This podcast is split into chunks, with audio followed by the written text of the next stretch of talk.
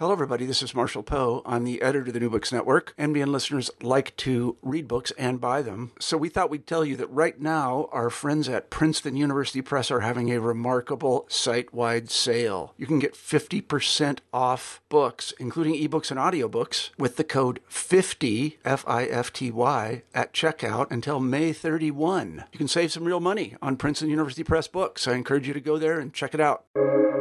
Welcome to the New Books Network. Welcome to New Books in Fantasy, a podcast channel on the New Books Network. This is your host, Gabrielle Mathieu. Today I'll be talking with Andrea Stewart, the author of The Bone Shard Daughter. Here's my review of The Bone Shard Daughter. In a world of floating islands, various narrators try to achieve or avoid their destiny or just understand the mysteries of their very existence. There is Lin, the Emperor's daughter, set against her foster brother by the manipulative Emperor himself, who fosters the rivalry between them by bestowing keys as a mark of his favor. The keys open various rooms which hold the secret to his power. The Emperor's most powerful tool is the bone shard magic that he uses to program constructs, which are assemblages of beasts that he builds, which then execute his commands.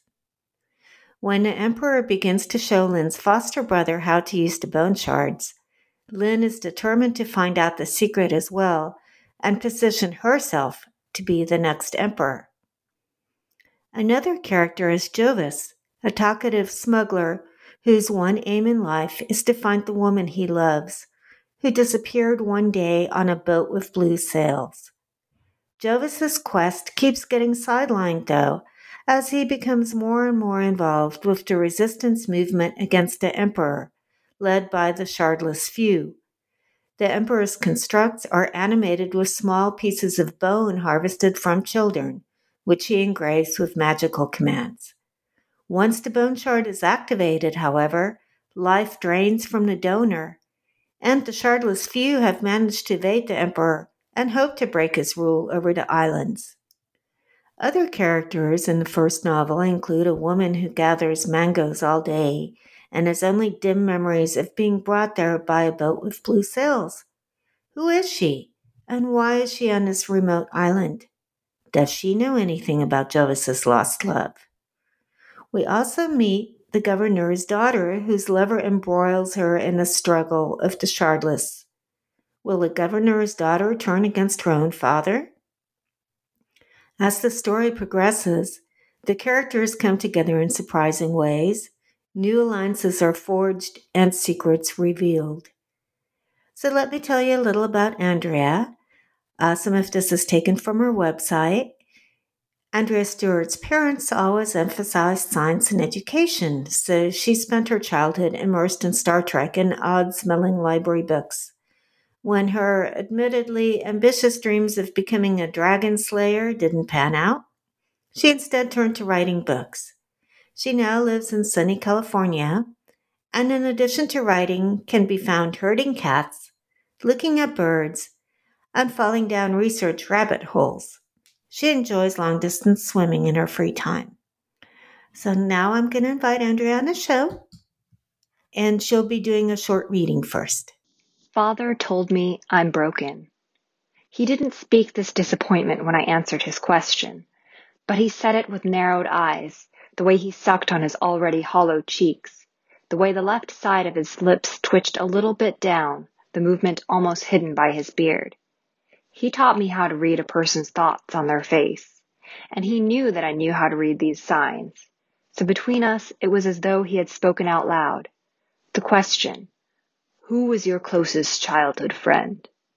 My answer, I don't know. I could run as quickly as the sparrow flies. I was as skilled with an abacus as the empire's best accountants, and I could name all the known islands in the time it took for tea to finish steeping but I could not remember my past before the sickness. Sometimes I thought I never would, that the girl from before was lost to me. Father's chair creaked as he shifted, and he let out a long breath. In his fingers he held a brass key which he tapped on the table's surface. How can I trust you with my secrets? How can I trust you as my heir if you do not know who you are? I knew who I was. I was Lin. I was the Emperor's daughter.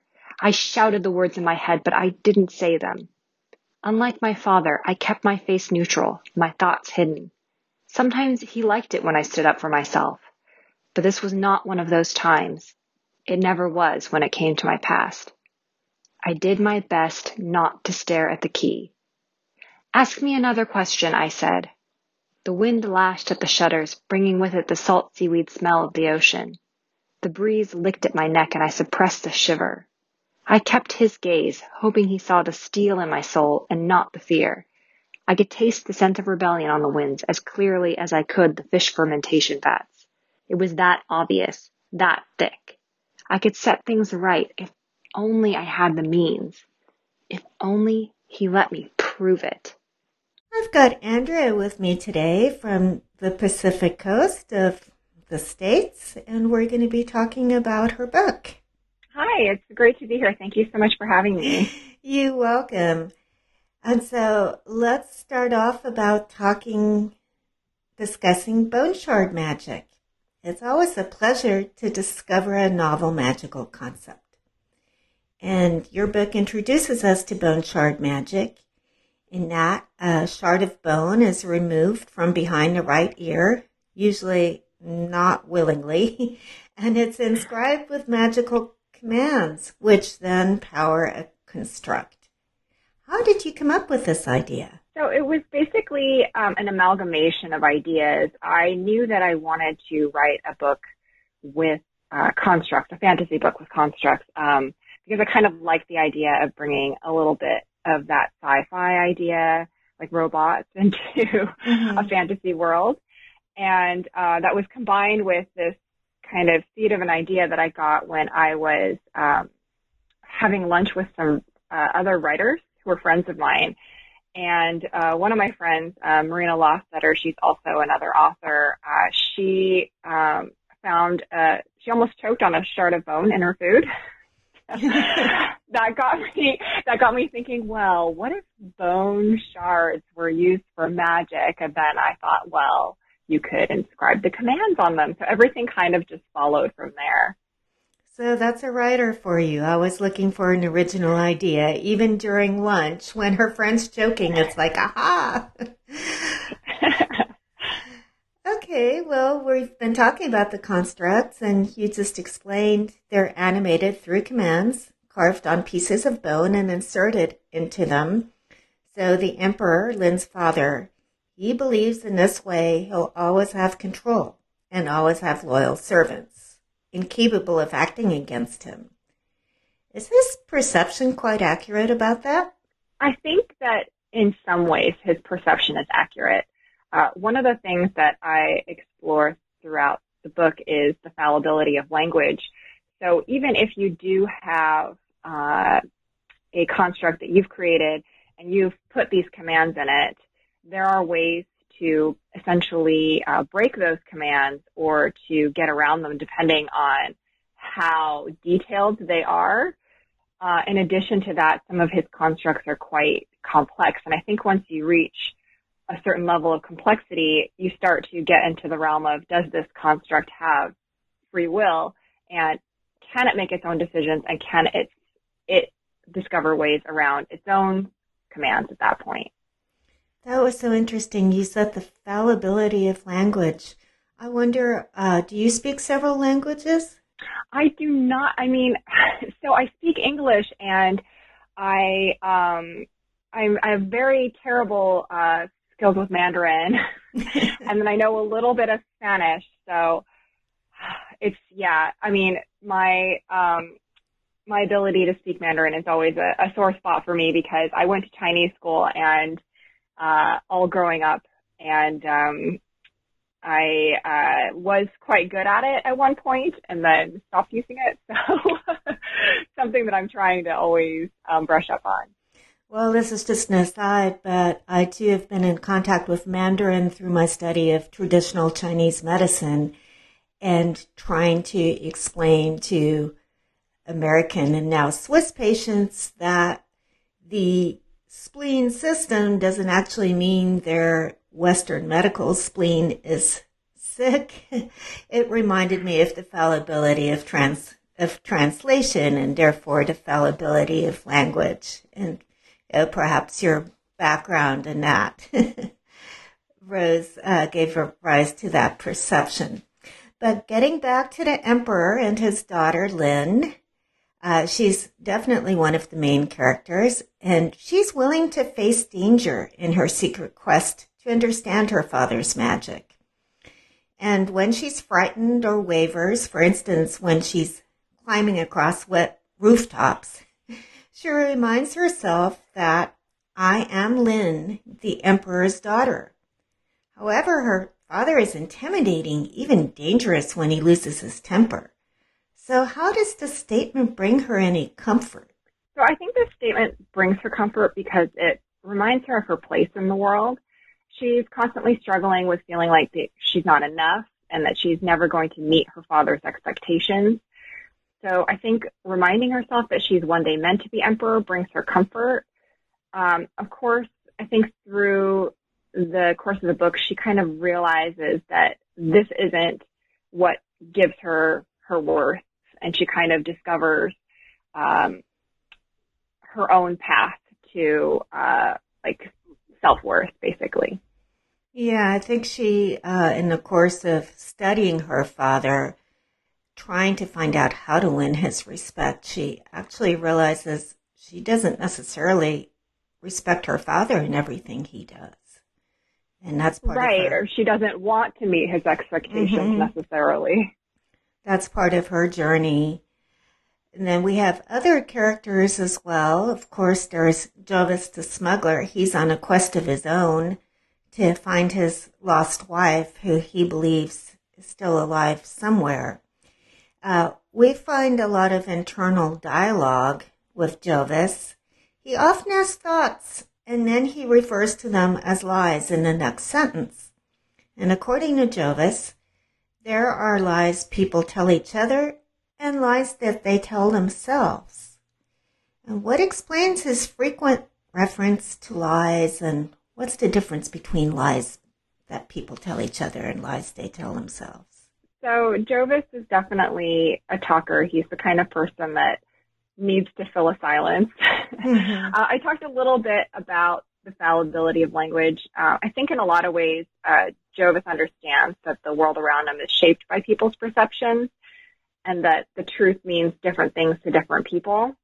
Um, for Jovis, I think that uh, deep down he understands that he's not really different from other people. So as he notes that he that he sees people telling these lies to each other and he sees people lying to themselves about things, I think he knows like deep down that he's also lying to himself about some very important things.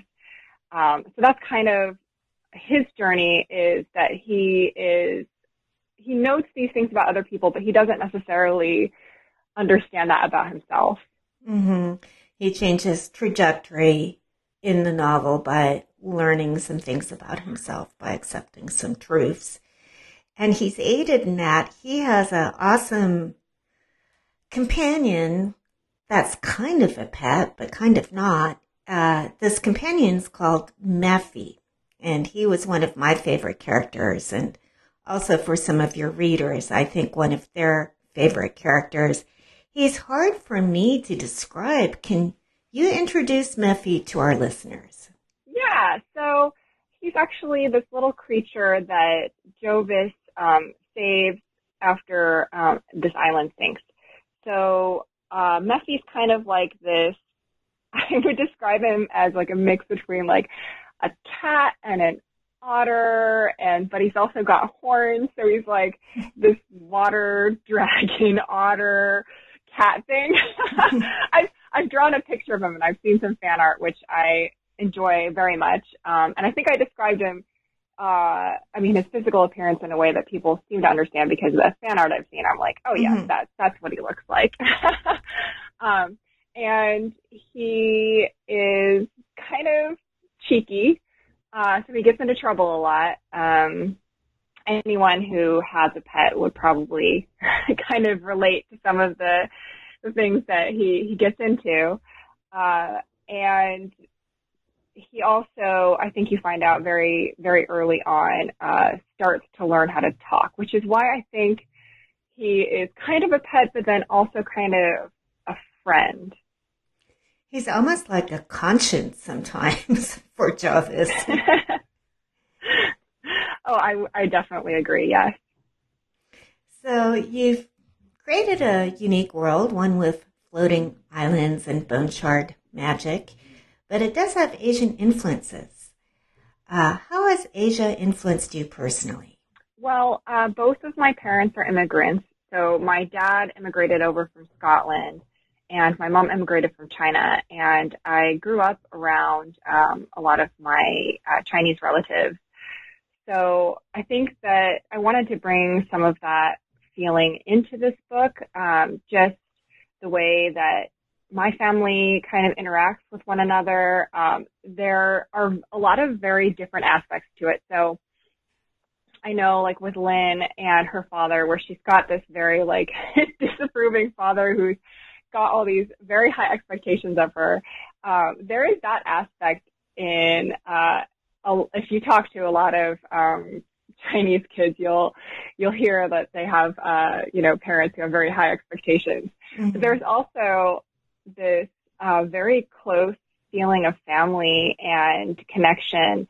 And I wanted to kind of bring that into, I think you get like a little bit of that sense with Jovis where you can see a little bit of um, his relationship with his parents, but also um, when Lin goes out into the city and um, has dinner with another family where they're all, you know, living in the same house and it's multi-generational and um, they're very fond of one another. And I, I kind of wanted to bring that in, and then also the food.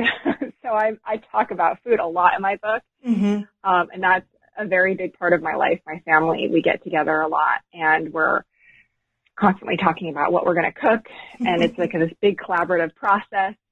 So um, that was something that I, would, I wanted to bring in, and just kind of um, the feel of some of the world and um, the world building. I also wanted to have like, you know, a little bit of that sense of imperial China where you have the emperor and you have the palaces and you've got these beautiful tiled roofs. And it's just, yeah, I just wanted to kind of build, build in a little bit of my experiences into this book.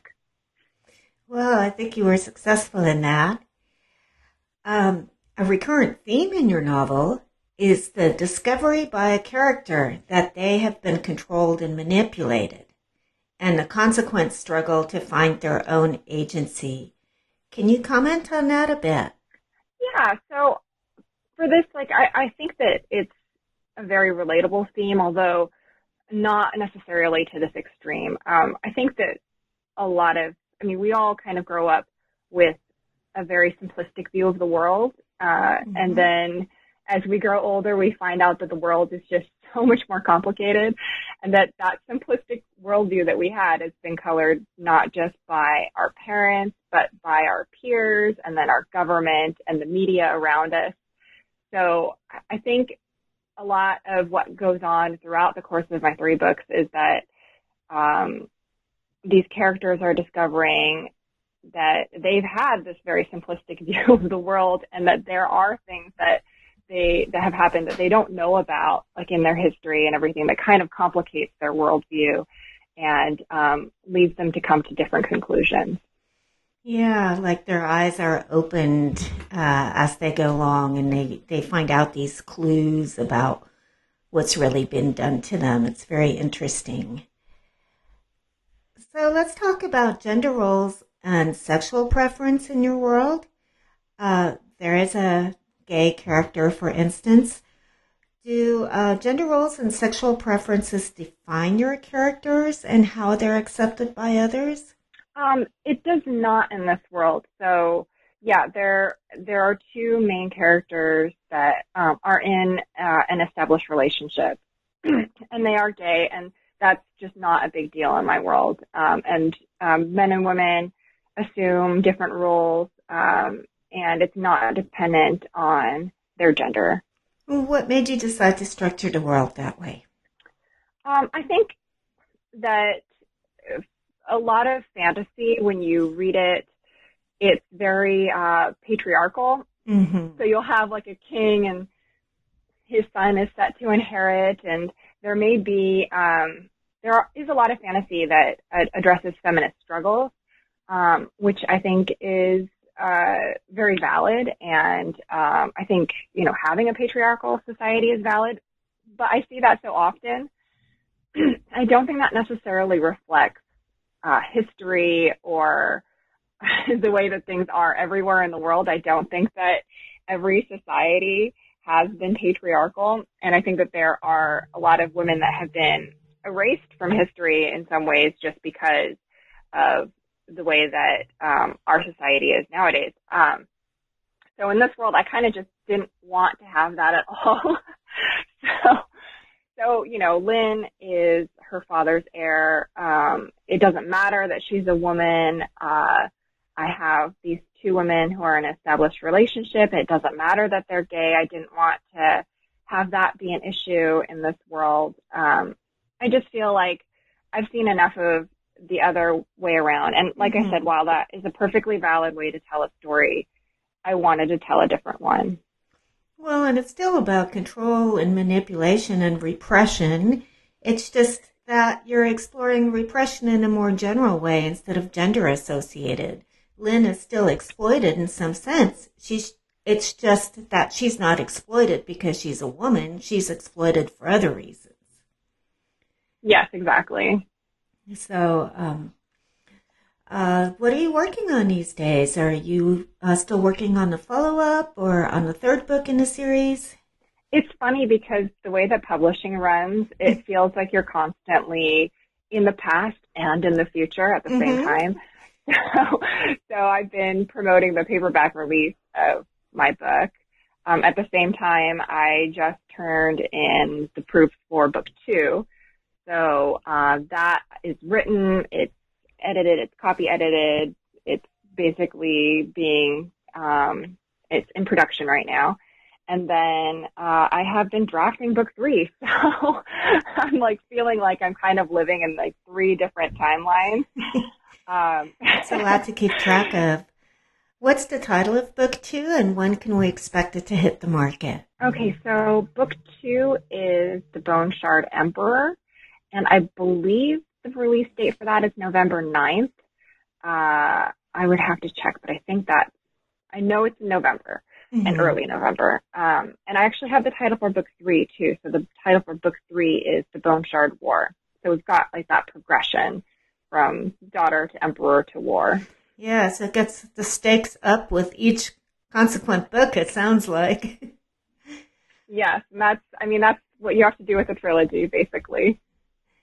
Well, between uh, long distance swimming and writing, you must keep really busy. Thanks so much for taking time out. One last thing, if people want to keep up with you, uh, what's your favorite social platform and how do they find you? So I have a website. It's AndreaGstewart.com. And then I also am on Twitter probably more frequently than I should be, given that I'm trying to finish book three. Uh, I'm on there uh, also under Andrea G. Stewart and then uh, on Instagram as Andrea G. Stewart. So if you just search for that, you'll find me. Okay. Well, thanks for, so much for chatting with me today. Thank you so much for having me. This was wonderful. Thanks for listening to me today on the New Books Network in fantasy. I've been talking to Andrea Stewart about the first novel in our series, The Bone Shard Daughter. Next up will be my interview with Ava Reid, the author of The Wolf and the Woodsman, an enemy to lovers story. Her debut novel is set in a dark world influenced by Hungarian folk tales and plagued by nationalism. I'm your host, Gabrielle Mathieu you can also follow me on Twitter to get updates about new podcasts and more at Gabrielle Author. Till next time.